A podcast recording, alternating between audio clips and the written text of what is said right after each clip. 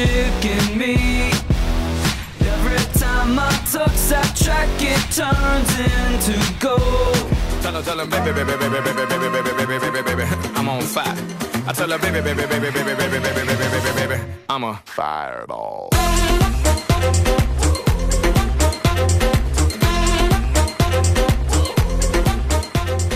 Uh, nothing like like a good old Pitbull song to get you excited in the morning again. These songs in the morning are just. I feel like we need a playlist of our intro songs.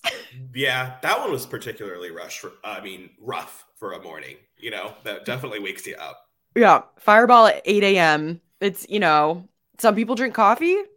We li- we we have this so That's what we drink in the morning. straight Pitbull. Straight fireball. Um, well, welcome back, everybody, to another episode during our Spooktober season. We are having so much fun. Um, it has been awesome to see your excitement. We're excited to cover another spooky decom today. Um, and yeah, so I feel like this, I feel like this will be a good one. I think it's it's definitely more on the underrated side of things. Oh yeah. Oh yeah. But it'll be a good one. Yeah, underrated. Uh, both both in scare factor, in my opinion, actually, and also in just overall like a movie. Like it's we were we were getting to this later, but I mean the writing that the decom writers room had for this phenomenal. Like they hit it out of the ballpark. phenomenal. Like it's again, shout out to those writers because it's so good. Um, so yeah, so welcome back, everybody. Thanks for joining us. If you're new here, we are Decom Rewind and we cover a decom every single episode. Sometimes we like to mix it up, do some fun montages. And today we are covering the Scream team. So a very a very fun very spooky decom that i feel like sometimes like we said like gets lost in the mix because we've got we've got a lot of fan favorites when it comes Yeah. to halloween decoms I mean, yeah, I think it's kind of like the, you know, I was gonna make like a comparison, but it was actually a really stupid comparison. But I guess maybe like if it's like Disney World, if you have like two amazing rides and then one underrated ride that's just as good, but it doesn't get the social media presence that the other two get, that's kind of like the Scream team compared to Twitches and Halloweentown. 100% and i get it because i mean halloweentown's iconic twitches in itself is iconic for so many reasons with like T and tamera Yeah. and this one the it's surprising me because like the actors are still great but yeah it just doesn't get talked about as much um so i guess we have well we have a lot to say about it Yeah. um but before we get into it we always like to kick things off with our movie moments of the week so ian yeah. ian what was your movie moment Um, my movie moment of this week again. I feel like I've just been living a pretty boring life these past couple of weeks, but as the listeners can probably tell, you and I are both sick. Like I, ex- like I was like pretty sick this weekend, um, this past weekend, and so I really did not do anything. Um, but I do have to say, and I've sent you pictures of this. I'm not even exaggerating. The trees outside of my apartment. I'm going to talk about them again. But the trees outside of my apartment, I'm not, they are literally like red and orange already. they're And I- gorgeous it's crazy. And so DC had that, you know, that like light rain where it's like a drizzle. You don't even need an umbrella when you go outside. Oh, it's perfect. You just like want a cup of coffee and want to walk outside or like sit in the window. Yeah, but and it, and it does that for like two or three hours, right? Because it's like a it's not a downpour, it's a light rain. So it was raining like that the whole weekend, and I was just sitting. Honestly, I was watching spooky stuff, and I had my candle. It was like 6 p.m. The leaves were changing. I had the rain. I put on my cozy socks. I was like, let's friggin' go.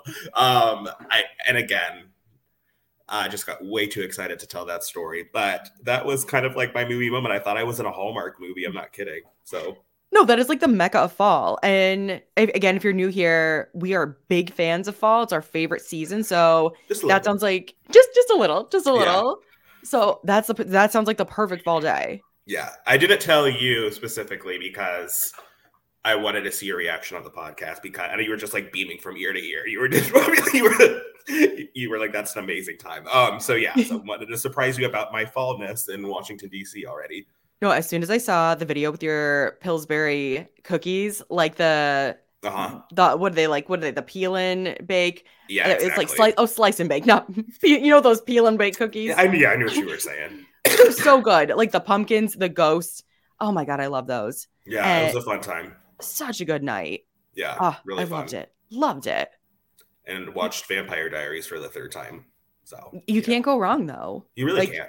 You can't. And if we covered Vampire Diaries for y'all tuning in that might not have listened to last week's episode, so go watch it. Great one. If it's it's you can yeah, it's such a feel good one. Loved it. Yeah. Well, that's that was my uh I guess movie scene of the week. Uh what was your movie moment of the week, Kelsey? It was, I mean, I was like live texting you updates all weekend. Um, so I am a huge Savannah Bananas fan, and it was their last game of their kind of nas- first like national tour that they've been doing. Um, and so it was awesome. So they ended their last game in Cooperstown because now they actually have an exhibit in the Baseball Hall of Fame. And so Cooperstown is where the Baseball Hall of Fame is. And it truly was like a magical weekend. Like I felt like I was in a decom. It, everything in that Really? town, like I, I assumed it was gonna be like a bunch of sports bars, things like that. Like still would be awesome if it was that, but everything was so like New England and cute. Everyone was so nice. By the end of it, my mom and I had probably met like 12 different people. We're on like a first name basis. It was so oh no way. amazing just like cool in general to be in the town but then on top of that just to get to go to the, to the bananas last game and just see what these guys have accomplished if you if you have if you haven't checked them out and like gotten the savannah banana stories like everybody out there i truly recommend like obviously i feel like we see all of their fun tiktoks and everything but like i'm telling you go and like they have a book out there's a documentary. Honestly it's so inspiring to see how it all started with the um the man who started it all jesse. It is and down to the guys like all of their personalities on the team like they're amazing baseball players but they're just really good humans. So um was awesome. My favorite is jackson olson uh because he grew up a couple towns away from me and so got to meet him gave him a shirt think he liked it.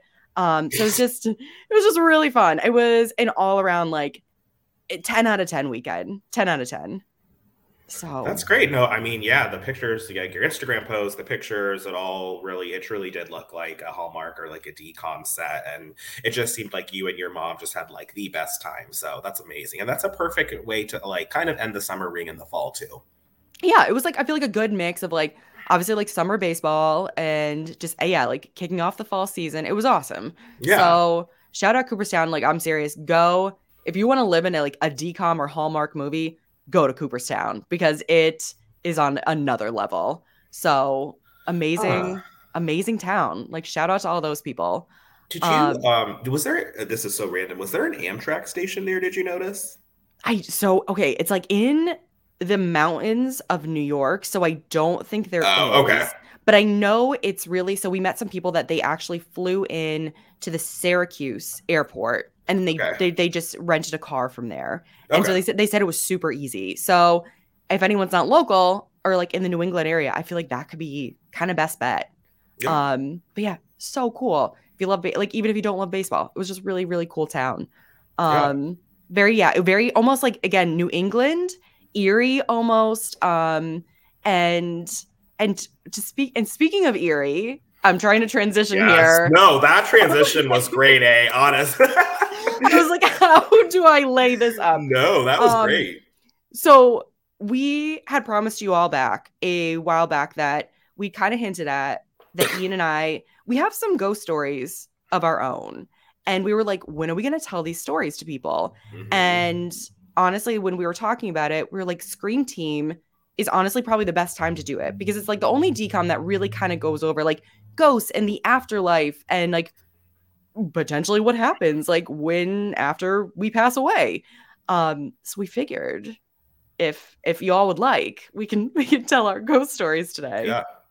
Yeah, and if not, you guys can skip over this. Well, then I- skip over this. Like skip over this. But no yeah, campfire stories for you. no campfire stories for you. But we we do have a lot of ghost stories, and I think it's really funny because I think whenever you tell a ghost story, there's either the person who's like, "I believe you no matter what," like it could be Mhm. like the craziest story, but then there's also the skeptic. But there's been many skeptics who know us and know that we don't like. We're not like super like woo woo, and we're not gonna like mess around with people. And like when I've told my story, like they're kind of silent. Like they don't want to say anything, but they're like, Yeah, but did you? Huh. Okay. Like I don't know. What about you? I feel like you get the same reactions probably. Oh my gosh, yeah. Because also, like, I feel like when people meet us and when people, I mean, we're not like one of those people. Like, I feel like, I mean, we're, I feel like we're very much like into very basic things. You know, it's not like we're walking around telling ghost stories or creepy tales. And then when we do say it, I think people are one surprised. And then two, just, I think a lot of people like don't I feel like you either are open to like the possibility that there's something else out there, or people are just like absolutely not. Like, nope, their ghosts are not real. Like, y'all were just like not getting good night's sleep that night, and we're just seeing things. Well, mine doesn't But- even happen in the bedroom, so I- they can't. I, they can't dispute that claim. I love this story. Do you want to? Do you want to tell yours first? Yeah, sure. Um, it was I feel like I should like dim the lights. I know it was a cold autumn's night. and no, um, so we I grew up in Arizona, and uh, my sister and I. Um, it's so funny because we've seen a couple of ghosts on multiple occasions, and it's always been with each other. It's like that's the only time I've really seen ghosts, and I can't really explain it, or I can't pinpoint like why that is the reason. But we had went we had gone to go see a movie, and she's older than me, so she already lived out of the house. I was still in like middle school, and my parents' old house in Arizona, like the, the front of it is all glass, so you can like see into it. Um, my parents had been away on, um, I think they were at a restaurant like down the street. I just know that they were not in the house. So my sister, who likes to play practical jokes on me, by the way, like a, she was driving me home and we were pulling up to the house, and then all of a sudden, she slams on the brakes. And I had already seen something. So when she slammed on the brakes, I wasn't really that shocked about it.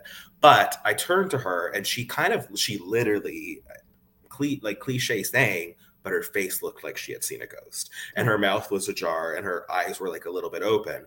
And so knowing my sister in my mind, I was like, she's pulling a prank on me. Like it's one of her friends that are inside like I, I don't know why I was thinking that. There was a whole bunch of stuff that was going through my head. So I just turned to her and I said, "Did you see that?" And then she silenced still a little bit, and I go, "Sonia, did you see that?" And then she was like, "Yeah, I did." And so I wanted to ask her first. So I wanted to be like, "So what did you see?" Because if I in the past had described like a ghost or something, probably she would have been like, "Oh, I saw that too," with the exact same description. And so she says, and it's funny because the ghost looked a little bit like Ed, Coffin Ed from Scream Team. Um, but she goes, I saw a man in a blue trench coat with like a ponytail down to his down to his waist and then he just disappeared. And i got chills up my spine because that is exactly what i saw. I saw a man who looked like he was from like another time with a blue trench coat a, a brown ponytail that went down to his went down to his like waist. And not only it's not like he walked away. It, he was there for like six seconds and then vanished like in plain sight. And so then sonia again she goes all right bye. And like literally she literally like the boom z- like zooms off and so i have to get my keys out from under the mat unlock everything and then of course like the alarm or i don't know what happened. I was like i turned it off because i was like freaked out and then i i swear i just probably turned on disney channel full blast turned on all the lights and everything. But it was the craziest thing and what's crazier is if it was a person my dog would have reacted but he was just still on the Mhm. couch so I know dogs are supposed to see ghosts, but I guess mine not, not wasn't doing that one. Um, but yeah, anyway, that's my ghost story, and I still think about it at least once a week to this day. And this happened when I was in fifth grade, so about 15 years ago. I mean, that's just wild that you didn't. I, I, I remember the first time you told me this, I got chills because the fact that you both saw the Yeah. exact same thing. And I mean, you didn't, again, you didn't say what you saw. Like your sister described to a T what you saw. to a T, and there. This is for another time, but there have been multiple ghost account like things, strange things that happened in that house. And when we left, it was the classic. My mom sitting me down and be like, "Yeah, I saw that. By the way, like I just don't want to say anything when we lived there." So yeah. Anyway, woo, Arizona's and Arizona's a spooky place. I'm not gonna lie, but you also. You live in an even spookier place called New England, and I'm sure that you have seen. Well, I know because we talk about this, but I know that you have seen many a ghost in your time. It's definitely like I feel like quintessential New England, and again, I think people think I'm. I, I don't have many of them, but I feel like there there have definitely been the occasion where I'm like, did I just see that, or like, is that actually? You know, you start to not necessarily believe in yourself, and um so yeah, I feel like there's always there's obviously a lot of history in New England and mine is when so we were staying I was about 9 years old and we were staying in an old house on the Cape and it was our um, a family that we're really good friends with. It was her mother's house who had passed away and sh- so this house was very old. Um, and it was in this wooded area on the Cape and then she had bought the house from a man who had built it years and years before that. So this house, mm. it's got some history on it. And but I didn't think anything of it. Like there, there's a lot of old homes, old New England homes on the Cape. So you're kind of just used to it. Exactly. And it was, I was yeah, we're about halfway through the week and we were staying in what their big guest room. And so there was a huge bed. And then I was again being nine, like I was the one like in the cot um at the end of the bed and my parents were asleep and the cot that I was in was facing the door and we all left the doors open um because again they they have a family little kids too. So we they left the lights on in the hallway in case like anyone had to get up during the night. And um so i remember waking up it was like halfway through the vacation waking up in the middle of the night and just looking towards the door because that's where the light was. And i saw i was like oh again you know when you're half asleep and like nothing's scary but like you don't try and make sense of things. And i just remember laughing to myself looking at the door being like that's so funny like abe lincoln is in the mm-hmm. doorway. And I saw this man and he was in a black suit, brown beard, top hat, like pretty tall. And then I just went to bed and I didn't think anything of it. And then I remember vaguely thinking about it when I woke up in the morning, but I was like, again, it, I was like, ah, I was half asleep. Like that's so funny that I would just like dream that. And then at the end of the trip, it's kind of similar to like what your mom did. Um, Mrs. Johnson, our the mother of our uh, the family that we're super close with, was um, she's like, listen, like I didn't want to tell you kids this when we first got here because I didn't want you to be nervous, but um, this house is apparently haunted. And like we've seen certain things like dish towels fly like out of our hands, certain lights go on. Um, but she's like, I didn't want to tell you guys that because it's obviously like it's not real. And she showed that there was an old photo of the man that had lived there.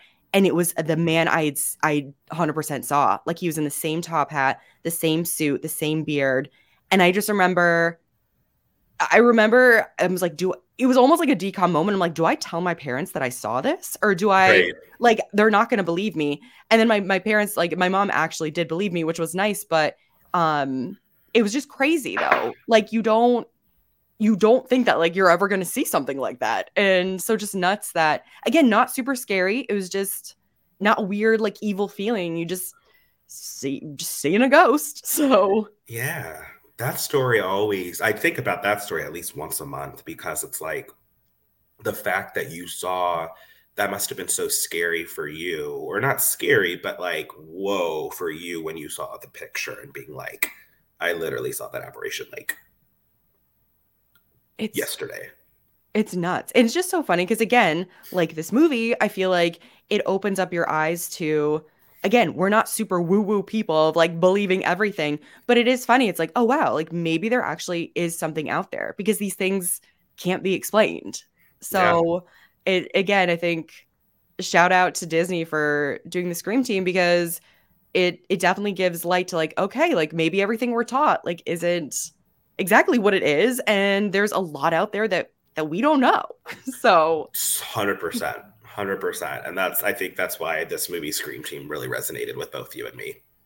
Absolutely. So, on that note, yeah, we hope we hope you liked the the little campfire stories to get to get in the Scream Team mood. Yeah. Um, but yeah, should we should we get into it? Yeah, let's get into this movie. Um, Okay, so I will try to do a short summary about it. But what's crazy about this movie is like even like the Wikipedia page and stuff does not have a summary because it's so unknown and it's written by like average Joes like you and me who just write up their summaries and they don't make sense. So, Kelsey, can you jump in if I'm butchering this? Oh my, go for it. Go. It's gonna be great.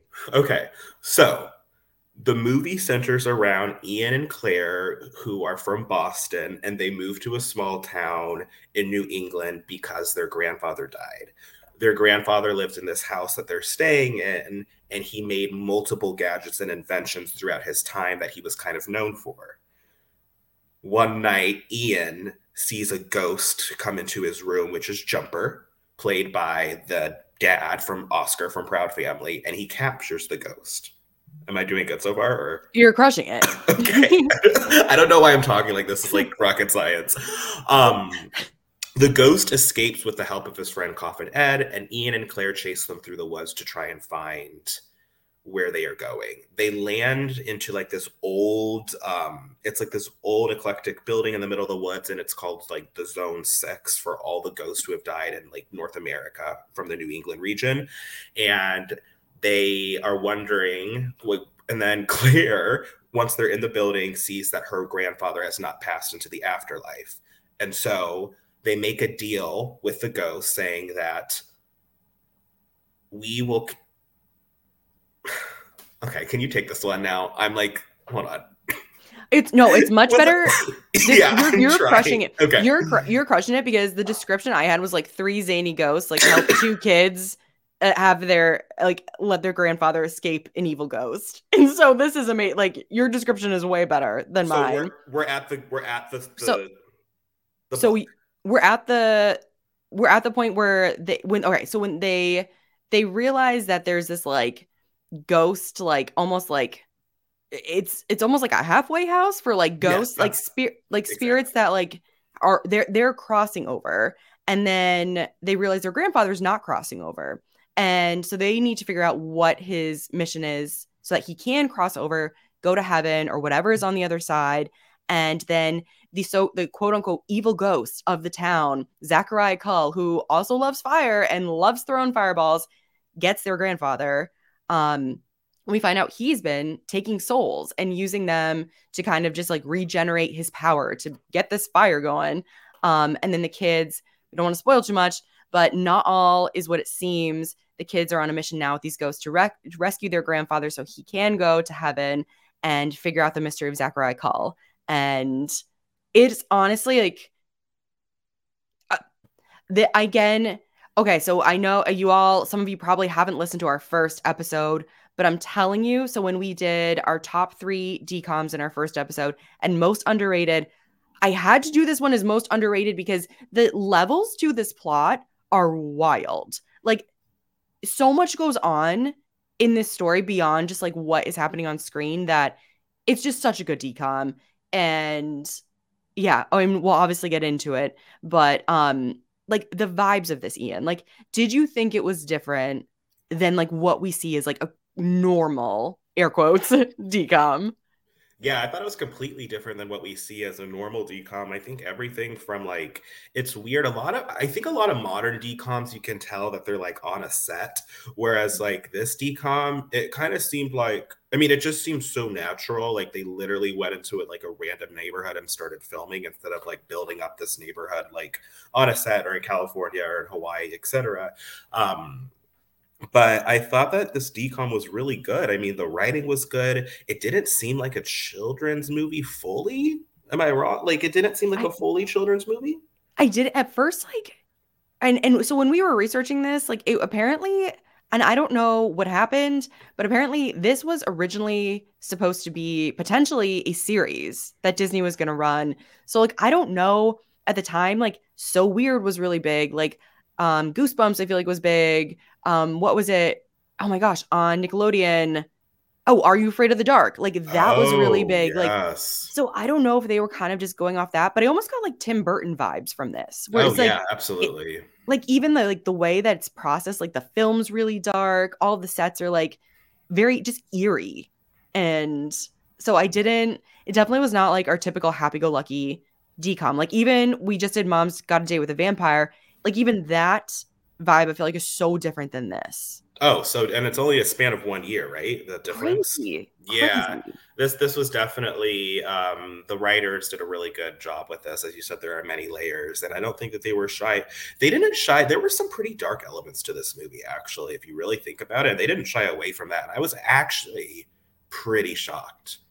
I was pretty shocked for certain scenes that, that they that they showed that on Disney Channel because they would not do that nowadays. Like it's so funny you say that. So there's I think it's like the literally like the first scene of the movie, we see a dead man in a chair. Like it's their grandfather who's clearly Mm. passed away in his recliner, and the ghosts are trying to find him to find his spirit to bring him back to this like halfway house.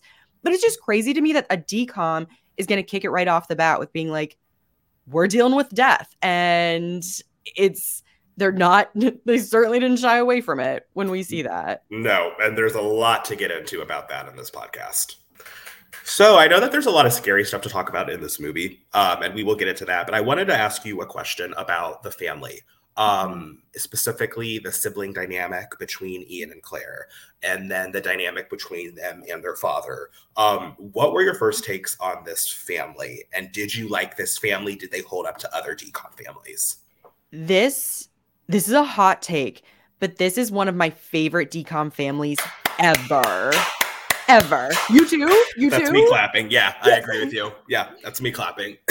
Ooh, I loved this so much because I felt like in a lot of decoms, it was like Claire is the older sister, Ian's the younger brother. They have a dad. It seems that their moms passed away, so it's just the three of them.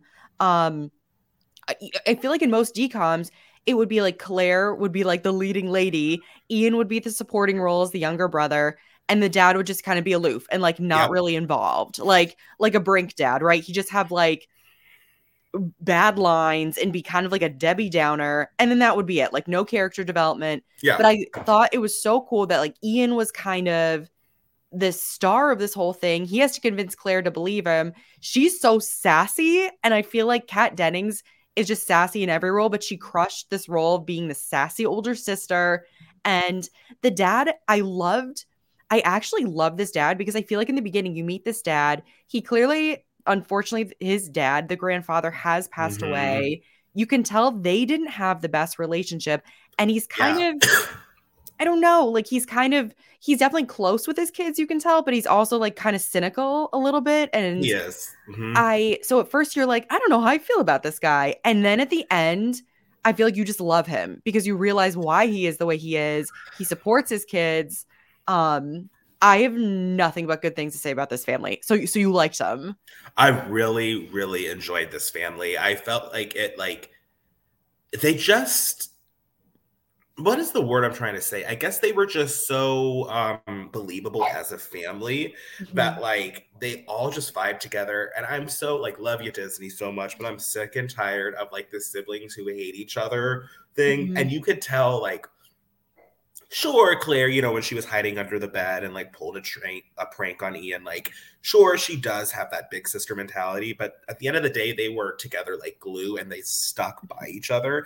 And as you said the father i mean talk about talk about a glow up and growth. Mhm. like like he like went from being very cynical very meh to being like oh yeah of course i believe you that there's a ghost who's like spouting out fire who died here 200 years ago. It's not it wasn't you guys at all and i was very very proud of that growth because we love to see we love to see a middle-aged man grow and not be stuck in their old ways so yes. that's what we love about this dad Absolutely. Like he not giving boomer vibes. Like I felt like he was like as the movie goes on and we'll get into it, like he he's definitely close with his kids. Again, I think he's like Mhm. single dad, so like he had to be kind of like good cop, bad cop. But then it's crazy how like he just jumps on to believing them that like ghosts are real and he's literally willing to do anything to help them. And and then there's a really nice happy ending for him. Um, which sounds weird now that I said that out loud, but like uh he's uh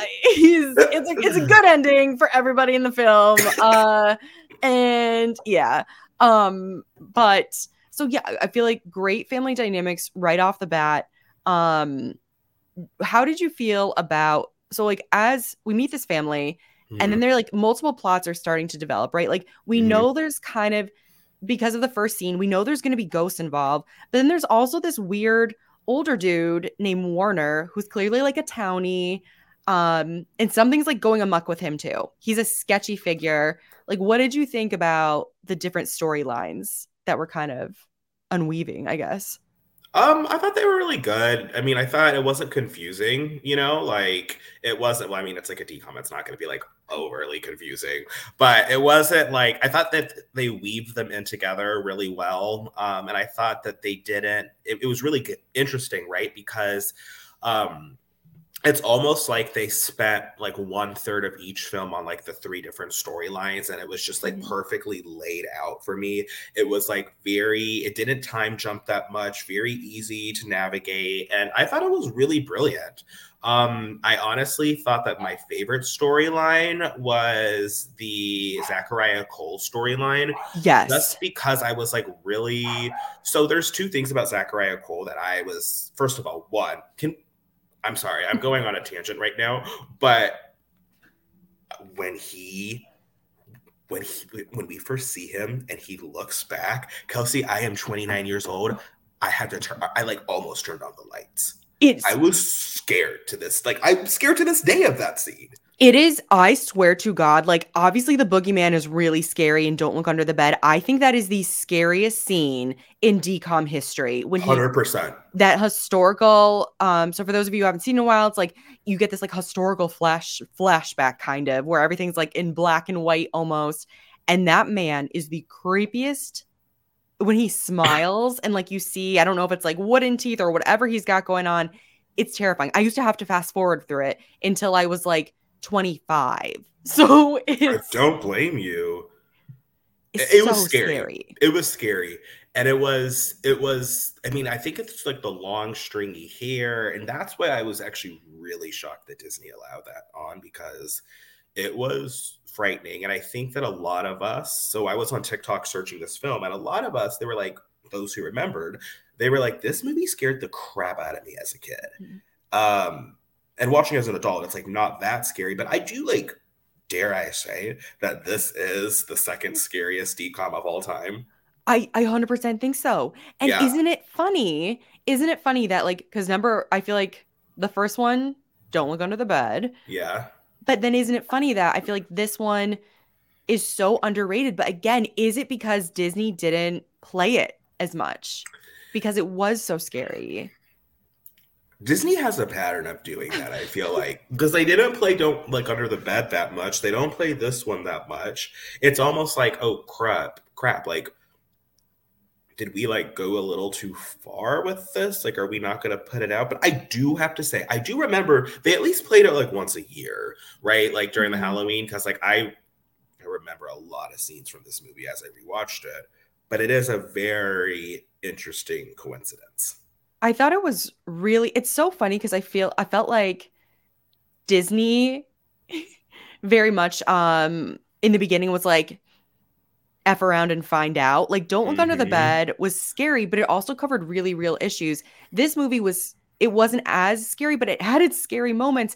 And it was also covering real issues like death and like even Zachariah, right? So um yeah. Kind of that the crazy old dude in the town warner is obsessed with zachariah's story because he's using this evil villain story to kind of attract people to the town to create this fall festival all around him.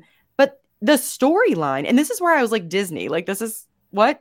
Um like even the story of zachariah called that the town has kind of concocted is that this man was ob- obsessed with fire just was like this crazy pyro that loved a good time with the fire and then he burned his wife in their house. And that's how he's remembered. And now the ghost still roams around and sets random things on fire. And I did think it was funny because I was like, even if it was a ghost story, the fact that this town is like, yeah, this dude burned like burned his wife down and they're still like celebrating him. I thought that was a very interesting take for Disney to be like, again, we're talking about murder in a decom. Like, Yeah, there's a lot of murder in this. This is a murderous decom. Wait, hot take. Pause. Rewind. Is this the only decom with a murder in it? I think so because like get a clue like alludes to it, but he's not dead. Mm-mm. it's just like embezzlement. This is a straight up like this guy straight up killed his wife like with intent. And we're Yeah. like I think it, it. I think it might be. Well, do you think it was like a like so? I don't know much about Massachusetts, but there is a scene in the movie where she's like, "Oh, we're gonna be the next Salem." Do you think it was like kind of they were alluding to the fact that like Salem is so popular and there's like this huge culture and like I don't know people like celebrate that they were burning the witches or like if they were on like the witches' side, but there is a whole thing about burning people and it attracts tourists and people to this day. So maybe they were alluding to Salem in this movie. I could see that. And like and that is true. Salem, I feel like I mean Salem October if you want to go somewhere crazy in October, like Salem, Massachusetts is wild. And it's nuts because like you can still see all the old relics of the Salem witch trials which were absolutely insane. Um but then Salem itself like it's definitely they almost get hyped for the Halloween era where it's you have like the historical side of things but then you have of course like the crazy side of things, which is the character in this movie, Warner, I feel like was very excited for like the kitschy things, right? Of like Mhm. the fall festival and Ferris wheels and all of this stuff that has nothing to do with what happened in history, but it just gets the Makes sense. fans going. It gets the people going. So um crazy. yeah, no, that was that was that was a really scary scene. Um and just scary all around. We can I talk about another scary scene that I think you might when I watched, I was like, what the what the what?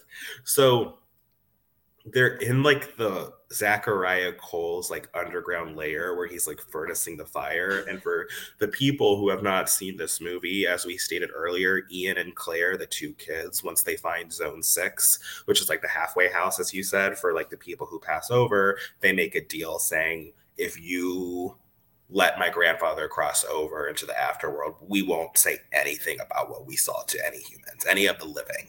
Um, and so they go down to this layer to where Zachariah is just like floating. And I think it's where he harnesses all of the souls who he's not letting pass over to keep this fire burning on the dance floor. And um he it, it was a really scary and like bizarre scene to me because uh, Ian's trying to suck Zachariah in on like the ghost gadget, and then Zachariah's too strong, so he pops out, and Claire like dodges, but like when she dodges, she like falls into like th- this well that goes to like the pits of hell, basically.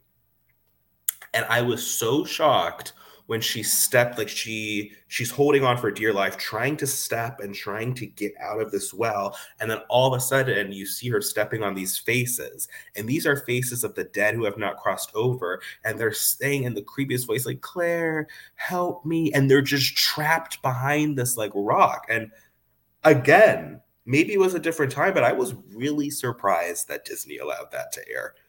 Like that scene because that was dark That was terrifying. And you're right, it's dark. It's like these souls are wanting to pass and they can't now because now they're trapped.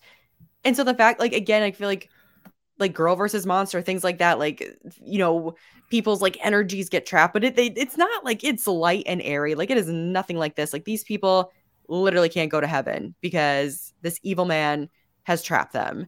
So I mean, nuts that Disney, and maybe that's also why it wasn't played because like Disney really did go there and they were like, we're gonna up the levels of this decom and this storyline so that again, it's like it's just eerie and dark throughout the Yeah. whole storyline. Yeah, it, it, it really is. But it's it's weird because it's easy and dark, but it's also lighthearted. But like, mm-hmm. but that that like yeah, no, that is that is some pretty that is some pretty dark stuff. And I I legitimately would have been frightened if I was Claire holding on for dear dear life. About Oh like my I was God. like literally that that was like Helm's Deep if you've seen Lord of the Rings, like Mhm. going all the way. Like, literally, it was like that. I was like, there's no way that you were able to just hold on to that because trust me, if I was 14 years old, I would probably have been in the well in 10. Like Oh my-. I Oh, absolutely. I I have no upper body strength, so there's no- no there's no way I'm climbing out of that well. Did you No have way. to, sorry, but- tangent. Did you have to do that thing in high school for PE for like end of the year where you have to like hold on to like a like a pull up bar for like a minute? I I hated that so much. we and then did you have to do it was like you had to do one pull up and I could never do it. so they would make me like stand on a stool and I would like have to pretend to do it. It was it was Oh, you I hated that. People- I- a lot of people did that in Aria.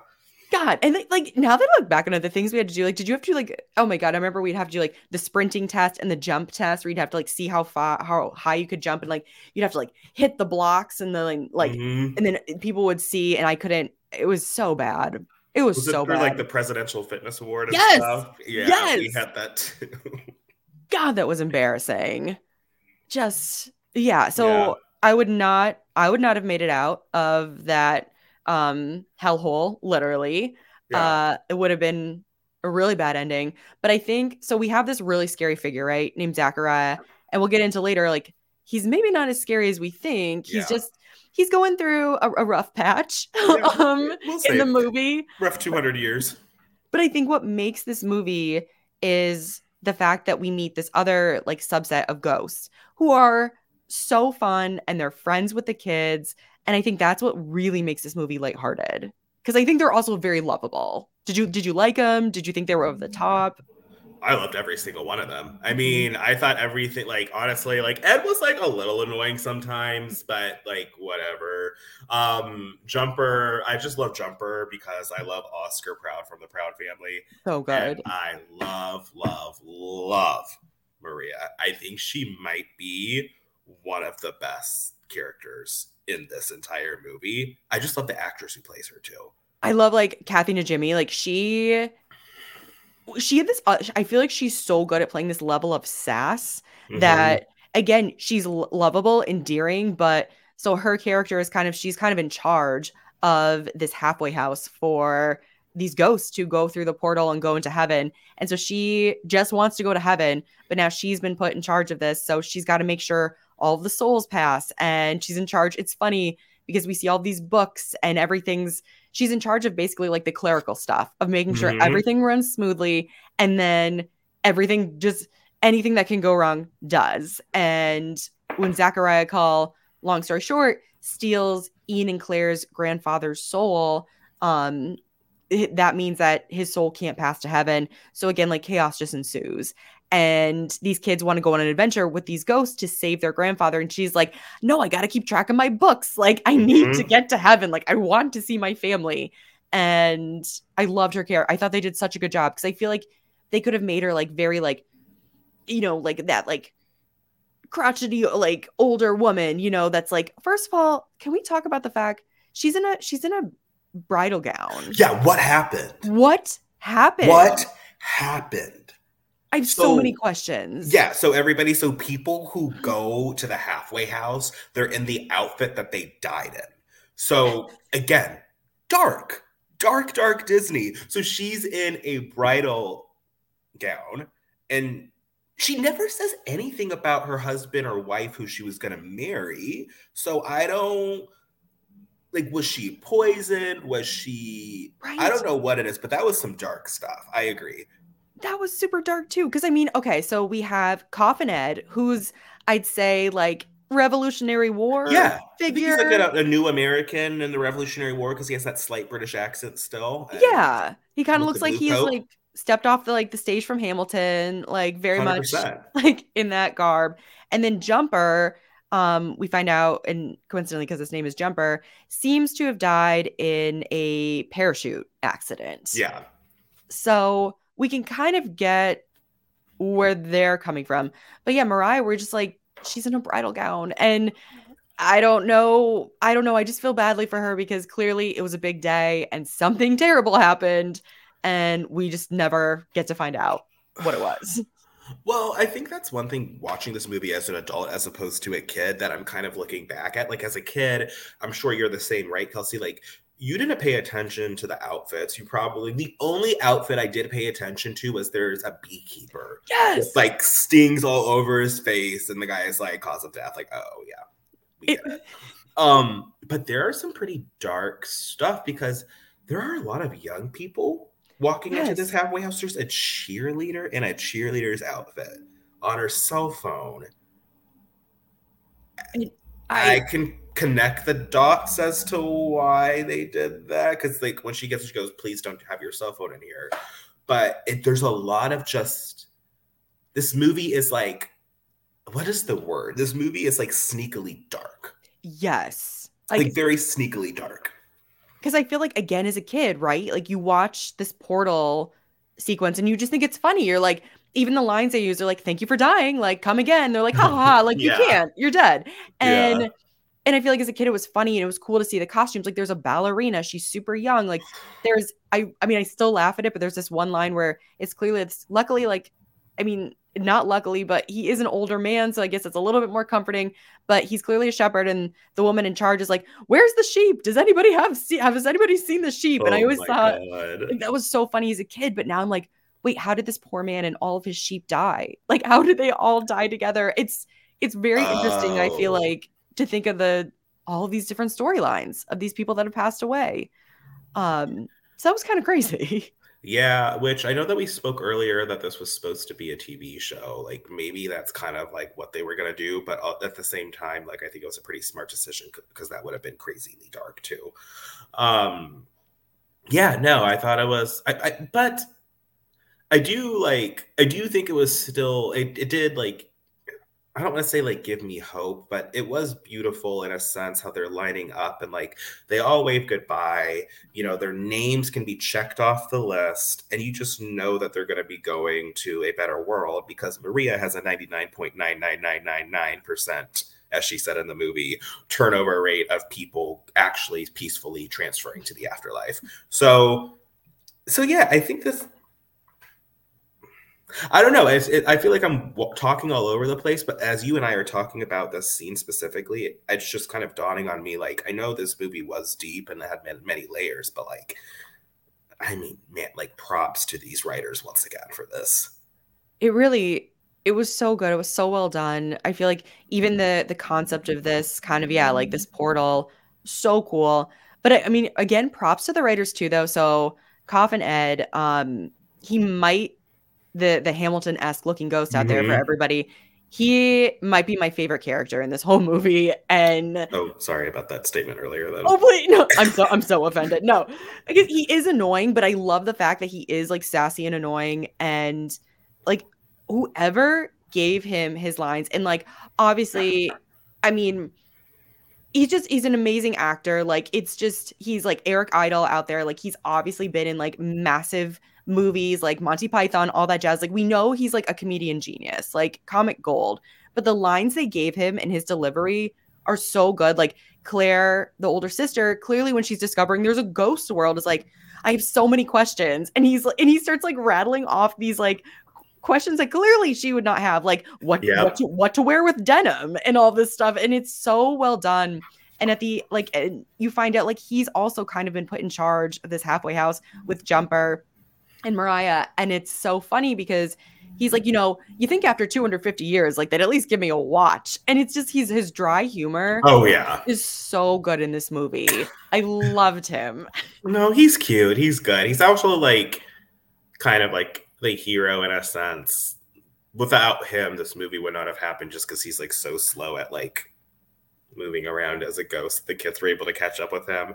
And I think that like he could if I was him, I would be a little I would have been a little more pissed at the kids for capturing my friend Jumper and putting him in mm-hmm. a jar. But he was he was chill and nice. So yeah, he's he's a good guy. We we love we love Coffin Ed, don't we? I love all of them. And I feel like, yeah, it was such a good dynamic. I did think it was funny because the movie is called The Scream Team. So you kind of get the feeling like, okay, we're going to be dealing with a team of ghosts. I mm-hmm. wish Jumper had been in it a little bit more than he was because he's such a, like, he's such a lovable character. I So, agree. I wish he didn't have to get stuck in that soul hole like right away because that would have been nice to see more Jumper.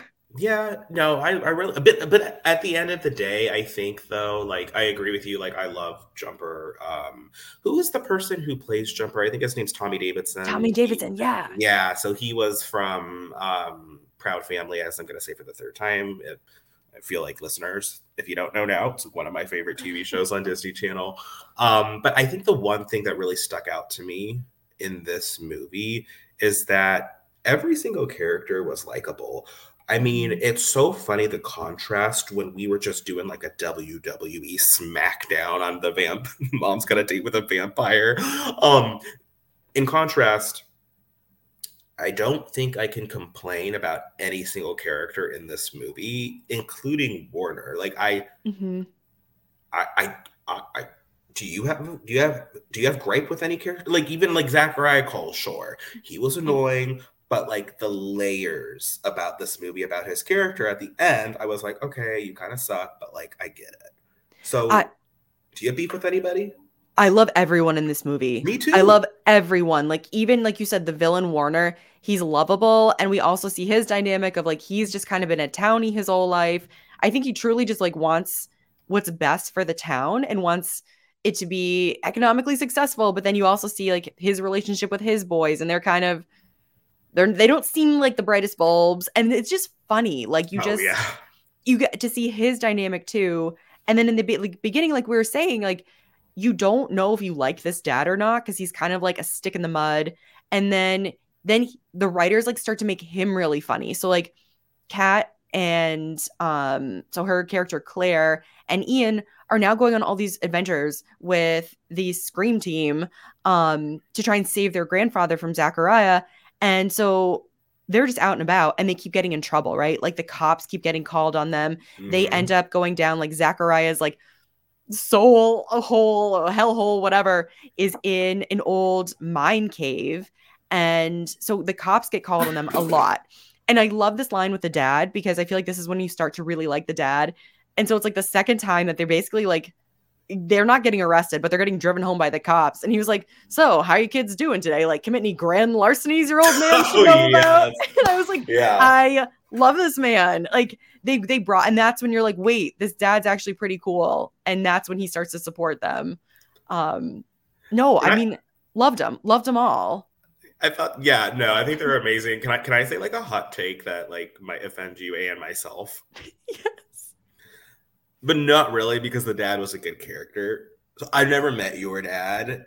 You met my dad, but does the dad when he warms up and starts making those jokes kind of remind you of our dads a little? A hundred percent. Okay, okay. I was like- Hundred I was like, yeah, I was like, yeah, this is definitely Mr. Duncan and Parker. Like this, they they they would be making these types of jokes. It's like- Um, Quintessential like dad jokes, but so supportive and lovable, like so nice. That's see, He's so that's and that's the thing about the dad that like why I think so far he's my favorite decom dad. I think that's such a good pick. I think he's I think he might be he's definitely up there with so me. far of what we've reviewed, like I'm sure that there's Mhm. other ones that I can't remember. I mean, we love you, uh, Mr. Bolton, but yeah, um, always, always, always number one. always and forever. Um, but I think, and it, I think it's just a breath of fresh air after Mhm. like Brink. Um, I mean, 13th year, the dad was just kind of like a goofball, but still kind of lovable. And then, um, don't look under the bed. So it Mhm. was just a breath of fresh air to finally have a father figure that you can actually look up to in a decom. It was it's so nice. Like such a good character. God, anything's better than that Brink dad. That was wild. Yeah, we don't Uh, talk about him on this podcast anymore, do we? We do not we are not a fan on this podcast Yeah. of that dad.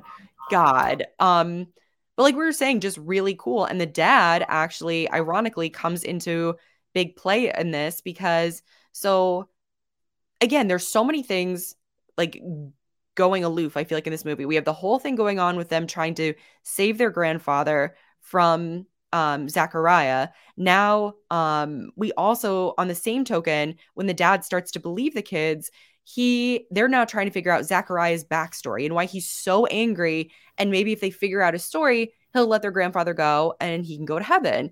And then at the same token there seems to be another storyline happening that again i think they did such a good job with this. We can tell there's something else that the grandfather is trying to tell them even before this all happened. Mhm. and Yep. it's the reason why he can't go to heaven because he has unfinished business. And we don't know what that is um but it ends up being i mean well I, do we do do we want to give it away now or i can i mean it's not yeah, like let's. again, I think it's it's not. It's not like we're going into like incep like covering Inception, you know, where it's like the ending is like very. I think that we should. Yeah, I think we should give it away now. Um, but I also maybe I'm going back on my. No, let's just give it away. Let's give it away. Yeah. So basically, we find out. I know. I'm like, give it. I'm like, oh god, this Oh movie my came out in like 2002. I'm like, I guess if you haven't seen it yet, you can That, that- Figure it out. you, yeah. Um, but so basically, the grandfather, his unfinished business was the fact that he never really got to tell his son, uh, Claire Nean's dad, how proud he was of him and how much he loved him and how he was so happy that that was his son. And their dad always thought that the grandfather just didn't like him, like was too busy, never had time for him. And so it's so amazing because that's the whole reason. And the ending is the grandfather and the dad, you know, the grandfather, his soul can come back for like a few hours before he has to go into heaven for eternity. And he's just, he's like, let's just have like a cup of tea and like sit and like just talk and let me tell you how much I love you and how much I'm proud of you. And ah, I love that moment. It was just so perfect. It, it's so perfect because you can see. I mean, you can tell. I, the father's name was Robert, right? Um, I yeah, think so. Yeah, I think so. Robert sounds right. So Robert, Robbie. um, so Robert boy, um, Robert, you can tell that this man has been searching for love his whole life from like his father, and I think I think that's why like you know I was going into this podcast kind of liking Robert, but now I love him because I just want to give him a hug. Honestly, Mhm. I mean, your dad died, who you never had the love to for. Disney does not mention this, but he's a widower. Like the Mhm. mom died, I'm assuming. Doesn't have a good relationship with Ian at the beginning. Has a pretty decent one with Claire. Um, but yeah, I think that that was like the beautiful ending because, like, remember when he sees the box and he looks at the pictures and he hears his dad, it's just kind of like everything is coming full circle for him. And I was I was really happy for Robert in that scene, and I think that's the beauty of this movie, as you stated. I love it. And I love like the very end of the movie is I mean, like you said, like he's kind of trying to figure out like where he fits in and like where he finds love in life. And they end up moving back to this town. And that's where I'm wondering if maybe, yeah, like the TV series was supposed to come into play because now they just have these ghost friends. That And- makes sense. you know, and he's going to take over his dad's store. And I think that there's obviously, I feel like that's different depending on like family dynamics. And there's, I feel like a lot of that goes on in the world where maybe you want to take over your family store or family business. Maybe you want to go out and do something on your own. But I thought it was just really fitting that his storyline was like carrying on his grandfather's like hardware store, but also his like kind of zany science ideas and inventions. Just, I thought that was really cool. Um, but the other storyline that we kind of you get a huge plot twist on is that Zachariah Kull was never a bad dude. Like he was actually a pretty good dude. Yeah, when he- he was when- when he was alive. society. yes, when he was alive. Um, sorry, like super tangent, but that reminds me of that shirt that Ian's wearing at the end because he said when he was alive, and it goes, it, it just says, and I kind of want to get this for Halloween. All it says is "Dead People Rock!" exclamation mark. um, I'll take that over a headless horseman shirt. So oh my gosh, if we ever do like uh it's too late for it now, but like if we during like fashion week of next year, if we ever do like a decom fashion episode, oh, that's so smart. right? Like obviously we know who would be at the top, like Lindsay Gold, like Mhm.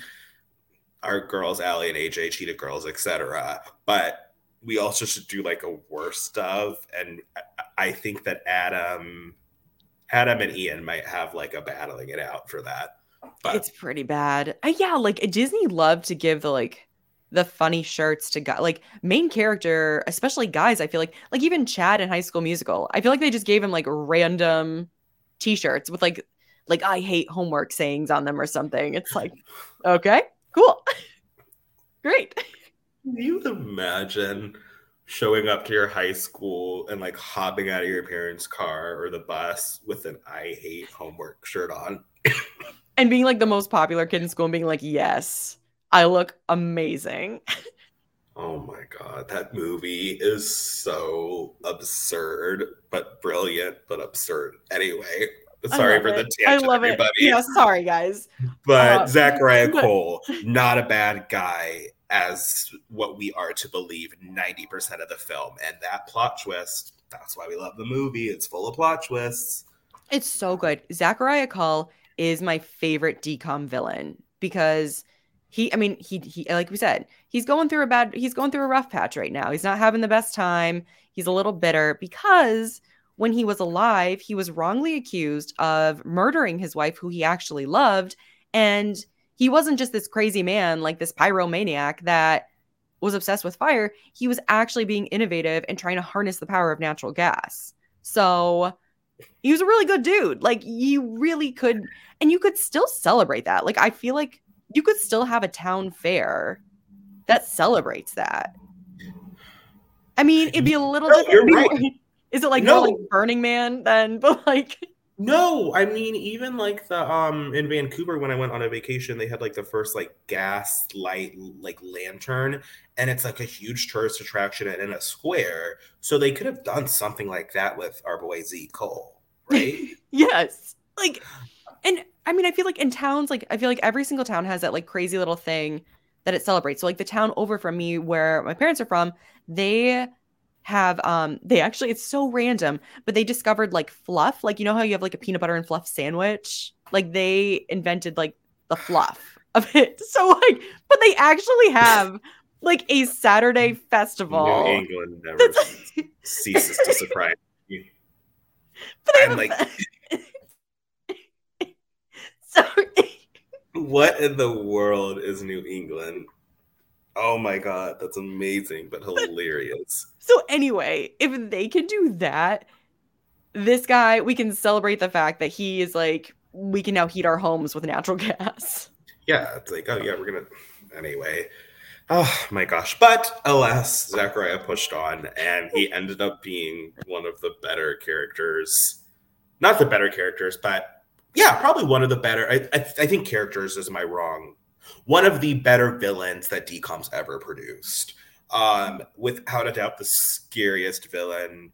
If I woke up and saw that man on the side of my bed, I would be doing like praying.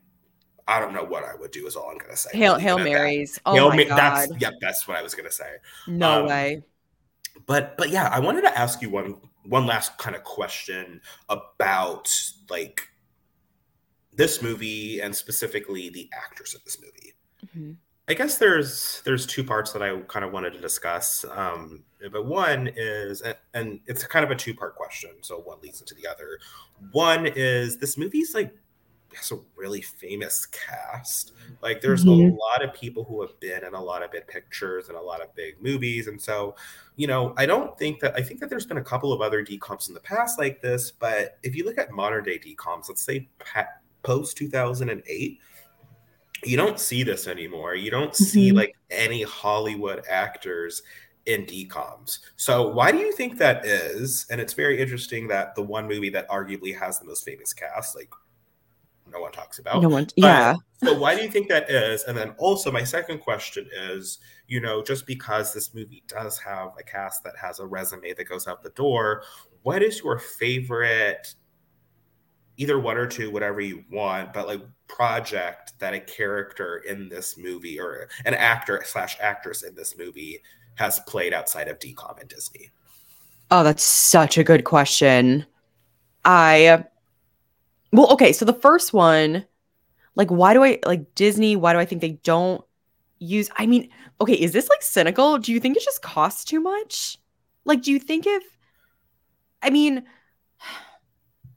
like this cast was so good, and back in the day, I feel like I don't know if it if their salaries like I don't know. I don't know if it would just cost too much for Disney. But also I think like okay, I think of like the Milos, right? And I feel like he's been in Oh, that's fair. like so many Disney movies now, but I almost wonder is it worthwhile for Disney now, especially with streaming, to kind of have these like reoccurring figures, right? Like you know Milo, he's like probably like if for Disney, he's probably like always gonna play like a Milo-ish character, right? Like yeah. and so whether he's like a zombie or like a really good best friend, I feel like he's always going to be like that. So I don't know if maybe they just want people to like fall in love with characters, actors or act, you know, actors in general and then they play characters and fall in love with those characters um and can relate to them.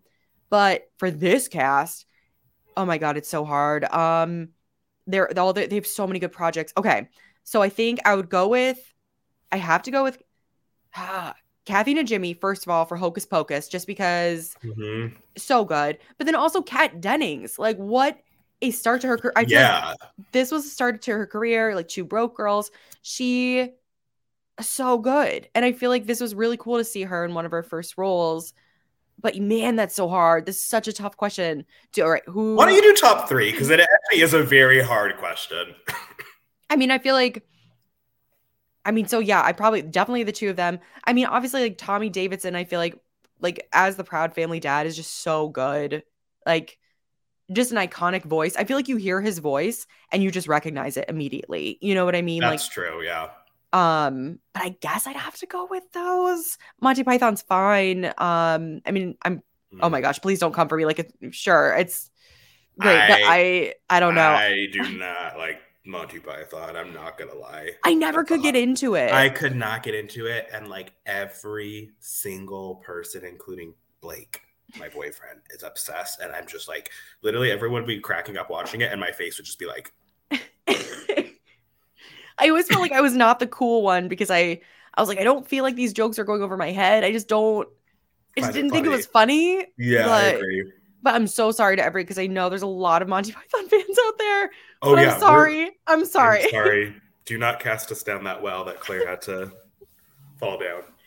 Okay, but then you're so right. So why do you think Disney is kind? Why do you think they stick to like their same cast of characters now? And then like, what were? Your, oh my god, sorry, my dog. For everyone listening, he's literally he's growling at me right now because Uh, we couldn't hear. I could not hear that though. Thank you. Like yeah. he's growling to eat more cheese. But anyway, yes. So your favorite projects as well. My favorite projects as well. I, I actually don't.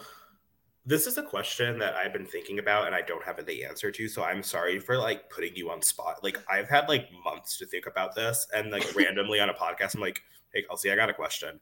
But I think that your response was really great. Um I think that Disney personally is trying to because back in the day hilary duff raven simone like they weren't famous but they became famous because we all loved them and so and milo even like he they became he became famous because of zombies prom pact Mhm. etc and now he's in like this insane thanksgiving horror movie which i'm going to be first in the door to so excited. i'm like so it's like not even funny and it's with the guy from suits too Oh my Um, god, that's right.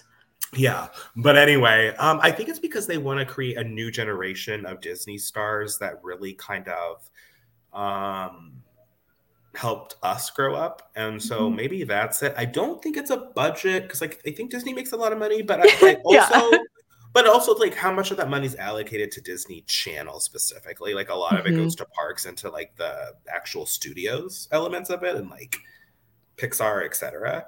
Um, but also I think that there's just so much to compete with nowadays that like Mhm.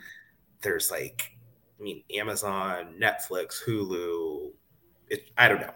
Anyway, that's my long-winded answer for that one.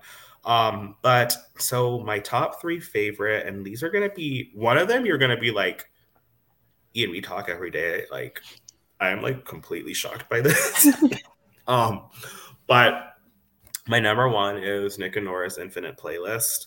Um, So good. So good. uh, I just I loved that movie. I remember going seeing it with two of my best friends when I was in like eighth grade, and we just thought we were the coolest kids ever. Mhm. I think we were in seventh grade, eighth grade. I don't know what year we were in, but we got like dropped off at the mall. You know the deal. So uh, that's definitely one. Two. This is actually I'm gonna save three for last because you're gonna be like maybe you won't be shocked. Um, two is Sisterhood of Traveling Pants. Um, Mhm. love that movie. I like I love the series. Love Whoopi, Whoopi Goldberg, um, and that is from uh, oh my gosh, what is her name? That's from Katie uh, Nij- Kathy. Uh. Yes. Um, yeah, so she's in that movie. And it's actually really so Kathy Najimy is like known for being a huge feminist and sticking Mhm. up for like women's rights and like it's just so ha- I, it's just so special to me that like she spearheaded like Sisterhood of Traveling Pants and like it's just Mhm. I don't know I love her so much. Um, number three, it's embarrassing, but it's uh, Sons of Anarchy. Um, I mean, amazing, amazing have you series. have you seen it? I have seen it. Oh, okay. Uh, okay. yeah, I used Zach to- Kull's in it, so Oh my god. Yeah, oh my god. How Zach I was Kull's like in it. yeah, he's the he's the friend of yeah with the scar. One of my boyfriends past was very obsessed with that. And so we, we would I- watch is- that. Is it the one I think it is? I'm sure. I'm sure. Yeah. Actually, wait, I know exactly who Yeah, of. And yes, yeah. it's him. Yes. Oh, okay, cool. Well, any that that check that checks out, but that checks out a lot. Um, but um, yeah, I was a little embarrassed to say it, but I thought that yeah, Zachariah Kull, and he didn't age that much. So He okay. Hot take. just say it. I Uh, know exactly what you're gonna say. He's like a really good looking guy. And I don't know. When he wasn't scary in this film, granted, obviously he was he was in a period piece outfit. I again as an adult, I was like, he is he's a pretty good looking man. Uh, So there was a moment when he like looks back and there's like death in his eyes and there's like fire and like curly hair and I'm supposed to be like, oh no, but I'm like, oh oh okay. no. yeah, yeah, exactly. Like oh no. Um, okay, another hot take, kind of not a hot take. Doesn't he kind of look like? Oh, Hobbs loves the hot takes. Um, that's her dog's name. Everybody. Um, doesn't he kind of look like Joaquin Phoenix a little? Oh my god, hundred percent. Yes, I I like absolutely. Oh my goodness, sorry. Hobbs Hobbs clearly agrees. Um, so no, I think he I think he looks completely like him. I also think he looks a lot like uh the guy who plays the evil leprechaun in A Luck, of the, Irish. and I had to look it up to make sure it wasn't him that also played that villain. And I'm- I, I literally looked up to make sure it wasn't Joaquin. So I guess we're, I guess this Zachariah Kull's lived many lives. I mean, it makes sense, right? I mean, it makes sense, and uh that. But again, I think this just proves to the fact that if people haven't watched this in a while, they need to go watch it because Yeah. of you know there is just uh, Zachariah Kull. Whether you have many opinions about him, but uh, great villain, great villain, and yeah, if you're an adult, maybe you find him attra- attractive as well. yeah. Okay. Yeah. Um, um. Before we before we round so it off segue, with- segueing from that, before we round it off with our lessons learned of this movie, um, I just wanted to say also like. What, what does he do in the afterlife? Like after he's like tormented this town in zone six, like he like walks and he's like, Hey, how y'all doing? Like are people just like, Oh hey, like what? Like you've literally tormented the entire town. Anyway, just Well, a thought that I had while I was watching it. That's the thing. Like, I'm like, I'm glad he gets to go on like a nice honeymoon, I guess, with his wife, and they get to meet up after all of these years. But also, I'm like, you trapped a lot of souls. Like, you trapped a lot of souls, and I mean, it's just, I mean, I do feel bad for him though because like this town just made up a lie, and it's again, D- decom adults are so dumb sometimes because I'm like, so random fires were just breaking out throughout the entire town, and no official was like, wow, we should look at like the natural gas concentration in the soil instead of it's like, oh, it's got to be that zany ghost again up to his old tricks. I'm like, what? Like, It's look at your like you're gonna have to look at your insurance policies. Like that's a like that's a huge issue if we There's get that a- much natural natural gas. Yeah. yeah, they Sorry. Whenever I laugh, I start coughing. No, me Sorry, too. everyone. Me too. I'm so sorry. I've been like unmuting and muting myself. It is we're a hot I'm a hot mess over here. We're a here. hot mess.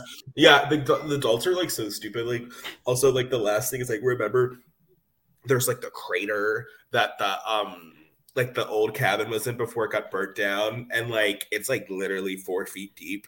And Coffin Ed was like, "Oh yeah, they want to turn this into a tourist attraction." Like, So New, dumb. New England, you're in hard times. Yeah. Um, but Yep. any, anyway, TLDR, everybody. We loved this movie. Mhm. Um, you know, I don't know if I liked it better than Don't Look Under the Bed, but I enjoyed it for a different reason. If asked between the two, I would probably watch this one over Don't Look Under the Bed just because um there there's so many different plot lines, so much stuff as you said. But but yeah, th- this was a really fun ride. Um, and I'm definitely gonna watch it again in October. There's no doubt about that. So it's such a good one to add to the list. Um, like I said, I don't know why. I don't know why September, but I try and I do really try and watch this one every September. I have no idea where why that started or when that started, but um, it really is like this movie gets slept on, and it's a really good movie. And I feel like, especially maybe you didn't like it as a kid, try it again and watch it. Maybe if you're a little bit older now, because it really like we said, there's so many plot lines. Every single character is lovable. Like even the the the villains of this. Um, and there's a lot of really great messages. And you know, I'll let you go because um and let you say yours because this one again, I feel like it, like you just said, don't look under the bed. Like it holds up with the messages compared to some much lighter DCOMs. I feel like. Yeah. Oh, wait, do you want me to go right now? Oh, sorry. sorry, I just like we were both like staring, looking at our looking like we were li- okay. we were both just staring and like nodding our heads. Um, sorry about that one. Um, jeez, we are messes today. But oh my god, we can just do like a montage of us but coughing. Alas, alas, we push on. Alas, we push um, on. I would probably say, yeah, no, I think that this had a lot of messages. Um, I think for me, the one thing that I wanted to talk about, and it's not as apparent, but it definitely is layered in that onion, and it's appreciating the people in your family while they're still alive. Mm-hmm. Um, I have this sentiment just because, you know, my mom did go through that really scary brain tumor situation, and that kind of put a perspective that life is so valuable.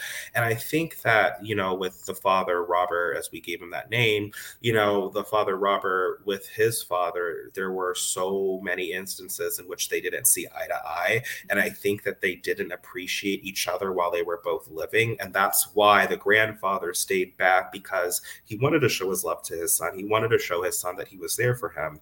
And I think that, you know, it brought tears to the son's eyes. And it's just very important that no matter what it is, if it's friends, if it's families, if it's cousins, fathers, daughters, son, anything, cherish every single moment that you have with that family member, even if you don't see the eye to eye, because there will become a day when they're here no longer, just like the grandfather. Mm-hmm. And you wish that you could just hold their hand or hug them again.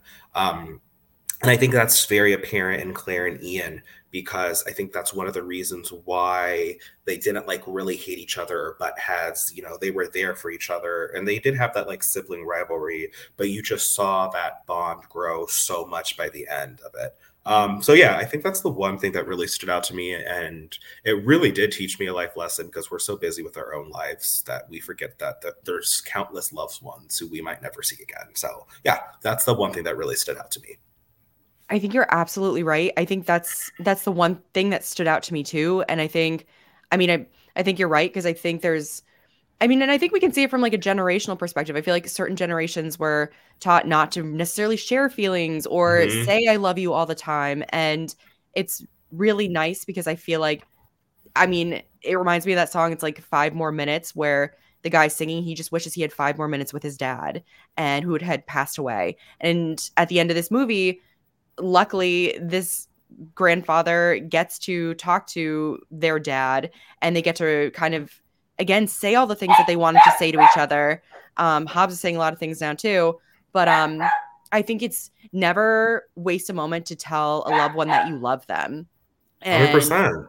um i feel like even you know it's so funny because i feel like the the people that are in our lives like never waste a moment to tell them that you love them but also even the people that maybe you're just acquaintances with like be just be open with them because you never know who's going to need to hear a positive word. Like you never know when a compliment or just kind of an endearing like hey like you do mean a lot to me or like even like sending a holiday card anything like that. Just i feel like being open with people about your feelings is really great and it you never know. You never know when someone's having a bad day and they just need to hear that and i thought that was really cool because like you said time is of the essence. We don't have a lot of time on this earth. And so make the most of it make sure people feel appreciated.